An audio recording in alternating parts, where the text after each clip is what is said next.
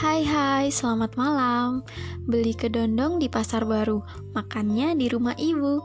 Hai semua, selamat malam minggu. Waktunya dengerin episode baru. nah, malam minggu kali ini aku mau menyambung obrolan dari episode yang kemarin tentang kepribadian seseorang. Salah satunya yaitu kepribadianku yang aku kenal sebagai seorang introvert dan ada beberapa teman yang kasih input kalau ternyata mereka belum bisa menilai kepribadian apa yang mereka miliki. Nah, episode kali ini aku mau membahas tentang pentingnya kita mengenal diri kita sendiri. Mungkin ada beberapa orang yang sulit untuk mengenal diri mereka karena terlalu fokus sama orang lain, atau terlalu fokus sama dunia luar dan menghiraukan dunianya sendiri. Padahal diri kita juga butuh loh untuk diperhatikan. Nah, apa yang terjadi ketika kita nggak mengenal diri kita sendiri? Tentu besar kemungkinan kita akan lebih rentan ketika dihadapkan dengan masalah. Hati akan lebih bergejolak dan emosi kita nggak stabil. Karena ya gimana kita bisa ngontrol emosi kita, perasaan kita, kalau kita sendiri belum mengenalnya. Memang butuh waktu yang lama buat kita kenal kepribadian diri kita satu poin penting dalam melakukan perjalanan pengenalan diri adalah kita harus jujur dan terima diri kita sendiri. Kita harus terima bahwa bisa jadi ada satu sisi dari diri kita yang kita nggak suka dan ingin kita rubah tapi belum kesampaian sampai sekarang. Dan kita juga harus terima bahwa selain sisi negatif yang ingin selalu kita rubah itu, kita juga punya loh sisi positif yang selama ini mungkin sering kita abaikan. Jadi, harus mulai dari mana nih buat kenalan sama diri sendiri? Yang pertama, kamu harus kenal sama personality atau kepribadian diri kamu. Kepribadian yang aku tahu ada berbagai macam. Salah duanya yaitu yang aku bahas di episode kemarin tentang seorang introvert atau extrovert. Nah, penjelasan lebih lanjutnya bisa coba dicek di episode sebelumnya ya. Lanjut step yang kedua. Kamu harus tahu apa kelebihan dan kekurangan yang kamu miliki. Ketika kamu tahu kelebihanmu, kamu bisa memanfaatkan hal tersebut untuk menunjang pekerjaan kamu, cara kamu mendapatkan koneksi dengan orang lain, dan kamu juga bisa manfaatkan itu untuk melakukan hal sosial, seperti menolong sesama nggak ada orang yang nggak punya kelebihan, karena seburuk-buruknya orang pasti ada sisi positif yang dia punya. Nah, kalau kamu mau dihargai sama orang lain, kamu juga harus menghargai diri kamu sendiri dengan mengakui kelebihan yang kamu punya. Selain kelebihan, tentu kita semua punya kelemahan. Ketika kamu tahu kelemahan kamu apa, kamu jadi nggak denial atau berdebat sama orang yang menyadari akan kelemahanmu itu karena kamu tahu kamu emang punya kelemahan itu dan kamu tahu kalau kamu tuh lagi berprogres untuk menjadi pribadi yang lebih baik lagi.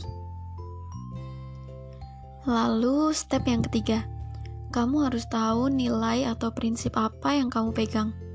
Emang gak semudah itu untuk memilih sebuah prinsip untuk kita jalani seumur hidup. Butuh trial and error. Dan itu gak apa-apa. Setidaknya kamu mencoba. Karena yang tahu yang terbaik untuk hidup kamu, ya diri kamu sendiri. Step selanjutnya, yang keempat, yaitu kamu harus kenal sama badan kamu, tubuh kamu. Hal-hal seperti apa yang membuat badan kamu gampang sakit, kamu harus tahu itu. Dan kamu perlu berterima kasih sama tubuh kamu yang udah kuat menopang dirimu ke sana kemari sampai sekarang. Nah, salah satu rasa terima kasih itu kamu harus tahu apa nutrisi yang tubuh kamu perlu, istirahat yang cukup, dan olahraga juga bisa jadi kontribusi yang bisa kamu berikan buat tubuh kamu. Satu hal yang perlu kamu syukuri, kamu masih bernafas sampai detik ini. Itu anugerah yang luar biasa yang terkadang kita lupa untuk mensyukuri itu. Lanjut step yang kelima. Kamu harus tahu tujuan hidup, cita-cita kamu, dan skala prioritas yang kamu butuhkan saat ini. Dengan mengetahui apa tujuan hidupmu, kamu nggak akan membuang-buang waktumu buat hal yang nggak penting, karena kamu tahu mana hal yang menjadi prioritas kamu. Kuncinya adalah perencanaan dan konsistensi.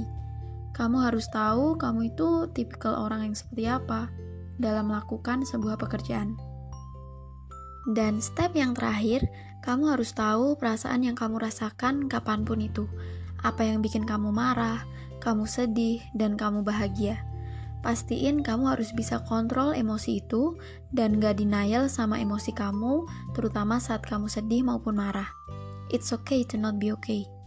Nah, buat step yang terakhir, kayaknya aku udah pernah bahas deh di episode berdamai sama diri sendiri.